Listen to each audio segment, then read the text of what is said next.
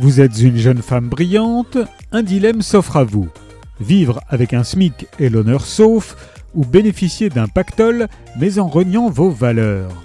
Que choisissez-vous? Le jour où sa conseillère Pôle Emploi lui annonce qu'elle n'a aucune compétence particulière, Anna fait une croix sur ses brillantes études de philosophie, sa passion pour Heidegger et ses ambitions. Devenue chauffeuse de salle dans une émission de télé, elle ne trouve de consolation qu'au sein de son couple.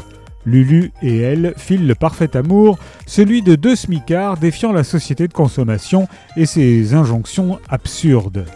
Jusqu'au moment où un beau matin, Lulu se met à vomir des billets de banque. Des coupures de 20, de 50, puis de 100 euros jaillissent de sa trachée à une cadence de plus en plus soutenue.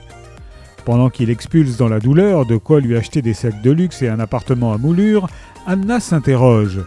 Doit-elle s'alarmer pour la santé de Lulu ou plutôt s'assurer que le flux précieux ne tarisse jamais? Jusqu'où est-elle prête à aller pour gagner sa place parmi l'élite? Emma Tolosan nous propose un roman social d'un nouveau genre, à mi-chemin entre satire décoiffante, conte moral et récit horrifique. Elle campe une Rastignac des temps modernes, broyée par une réalité où mérite et ascension sociale ne font plus bon ménage. Le rire des autres d'Emma Tolosan est paru chez De Noël.